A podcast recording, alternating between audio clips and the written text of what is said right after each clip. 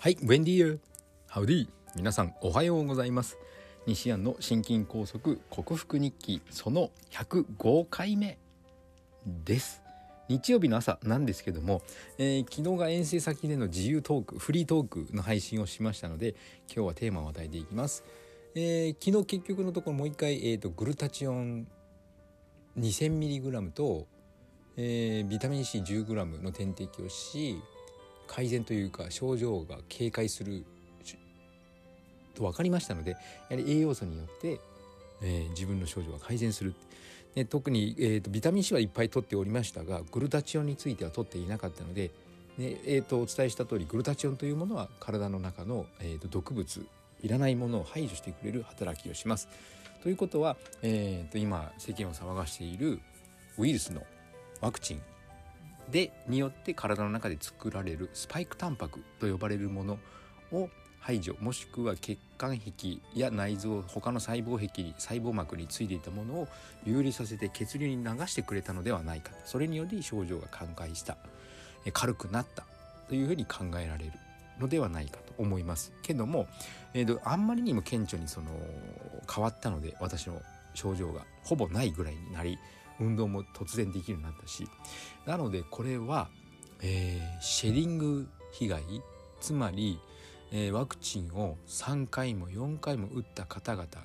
のスパイクタンパクがその人本人から出される呼気ですよね。吸気じゃない。吸う方ではなくて吐き出す方の空気に乗ったものを私が吸い込んでスパイクタンパクを取り入れてしまいそれが悪さしていると考える方が無難かもねというふうにうん。でないとこんなにしかもあの自分打ってから1年以上経過約もうそそろそろ今年の7月で2年なんですけども、えー、123456788ヶ月経過1年と8ヶ月経過した上での症状。まあ、えーと症状が出たのは10月末ぐらいですから15ヶ月目ぐらいで出ているんですけどもそれ時間が経ちすぎているので自分の打ったワクチンの悪さというよりも他の人の影響と考える方がまあどちらかというとそちらの方が可能性が高いんじゃないのというふうな診断も受けました。まあ、とりあえず栄養素が効いたのでちょっとこれを、えー、と点滴ではなくて、えー、サプリメントでグルタチオンとビタミン C に力を入れてえー、と今まで続けてきたオーソモレキュラーは少し量を減らしてですね、はい、血圧変動とかあと脈の上がり方脈の上がり方とかじゃなくあの息切れ症状が変わってきているのでビタミン E とタンパク質が効いているのは実感できていますからそれははい。少し量を減らし規定量というか推奨量ぐらい推奨量の倍ぐらい今取ってましたからそこら辺まで戻し今度はグルタチオン解毒の方にえーえー、と力を入れてみたいと思います。それに加えてフルボ酸というものもいいということが分かりましたのでこれこれは家族全員で試してみたいと思っています。本日もよろしくお願いいたします。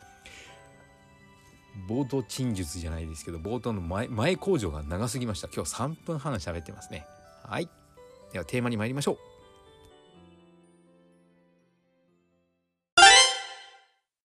はい。改めましておはようございます。やば今日も声の調子がいいですね。えー、健康運動指導士理学療法士そして笑い療法士の西田隆です。でもあの喉の調子声の調子はいいんですけども群馬に帰ってきて途端に思ったこと花粉がすんげえ飛んでるでした。はい。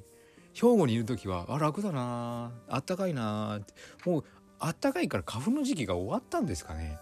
群馬に帰ってくるとあれいきなり喉が渇いたくなってきたぞと思ってあら昨日のグルタチオンの効果があまり長続きしないと思って心配だったんですけども妻も私よりもヘビーな花粉症症状を持っていましたのでオーソモレキュラでだいぶ寛解しておりますが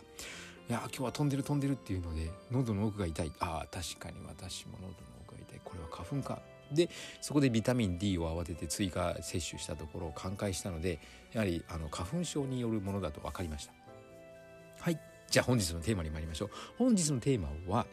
タンパク質について少し語ります。はい。えー、ワクチン後遺症のところのを力入れていい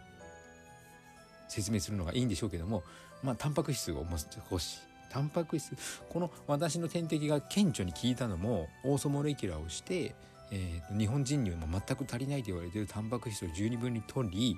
ビタミン C も毎日 20g 取っていたのでこの効果が現れたと思っていますからやはりその基礎となる土台の部分をワクチン後遺症に悩んでいる人はそこじゃなくそれに対応するのも大事ですがまずは土台となることをきっちり押さえておかないとせっかくの点滴も効かないと思いますので今日は基礎であるタンパク質を語りたいと思います。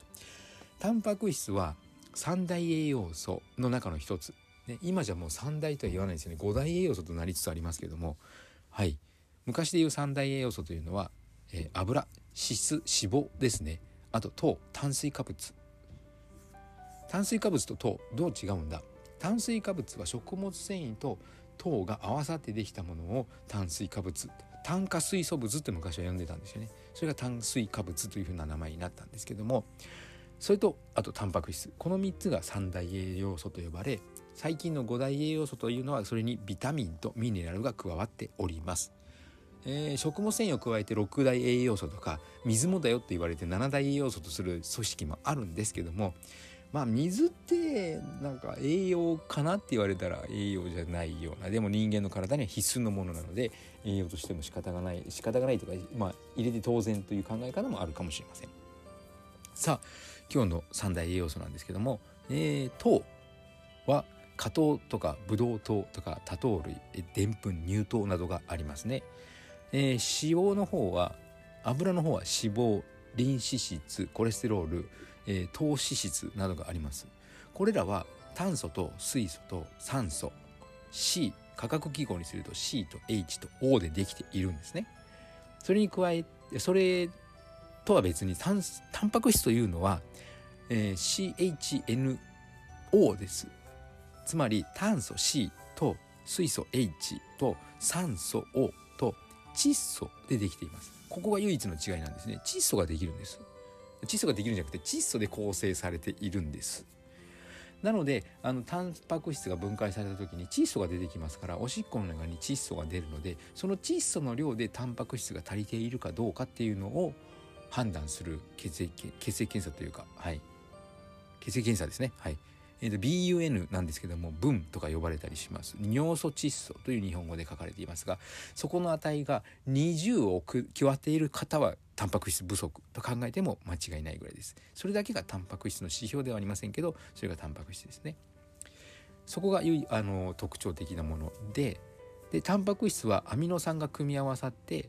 できるものでアミノ酸というのはたくさんあるんですけどもタンパク質を作るアミノ酸というのは20種類。その中の10個がもう人体の中ではこう作り出すことができないので食物から取らなければいけない必須アミノ酸。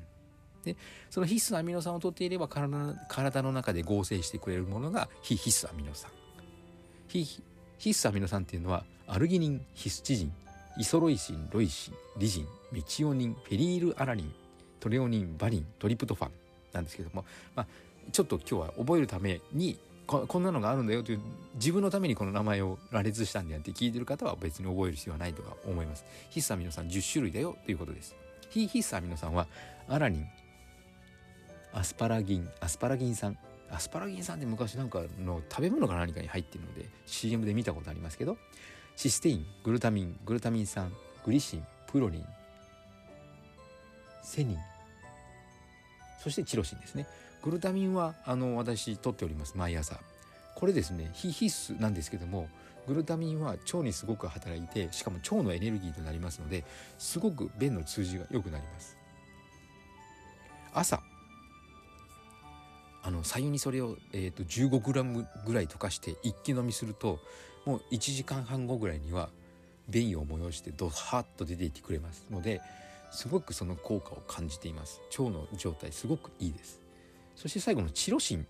なんですけどもこれ非必須アミノ酸なんですが実は脳みそ脳細胞には欠かせない脳細胞を作るのに欠かせないと言ったらいいんでしょうか。ものでこれは取る必要がありますね。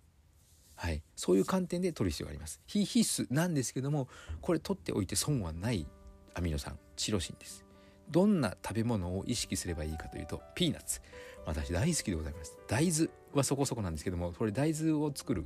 その納豆とかですね。大豆を作るじゃない。大豆から作られる納豆豆腐大好きなので食べてます。あと湯葉。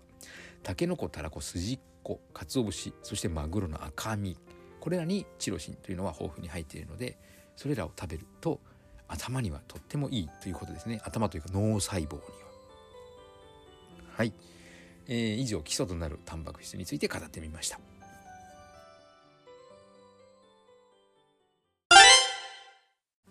はい。お送りしてきました。西安の心筋梗塞克服に気略して。西筋は健常者や子どもたちに運動パフォーマンスの向上と健康促進を運動指導と栄養指導の両面からサポートする健康運動指導士。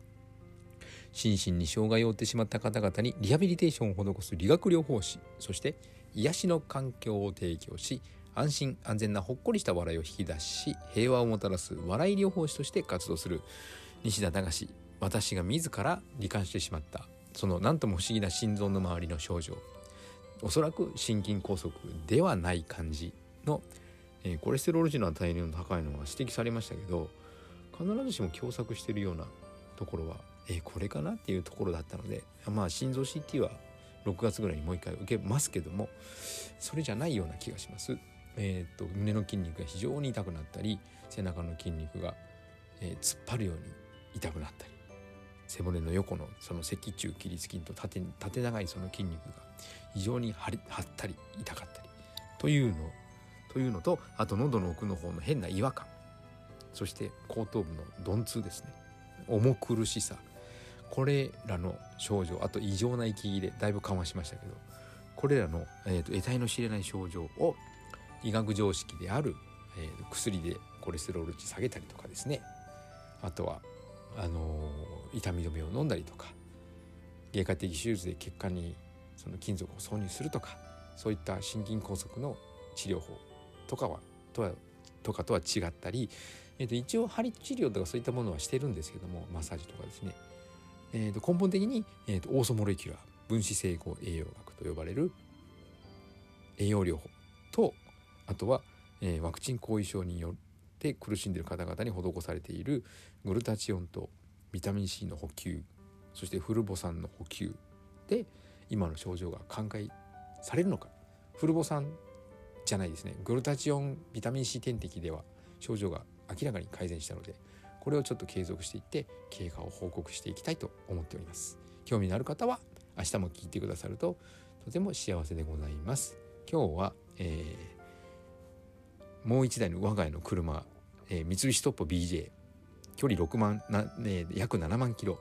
20年前の古い車を手に入れたらですね。なんとまあエンジンのキーをオンにするとクラクション鳴りっぱなしという症状が出てしまいはたはた迷惑。近所に迷惑をかけているのでそれの修理に当たりたいと思います。皆さんも素敵な日曜日お過ごしください。西田隆でした。ではまた。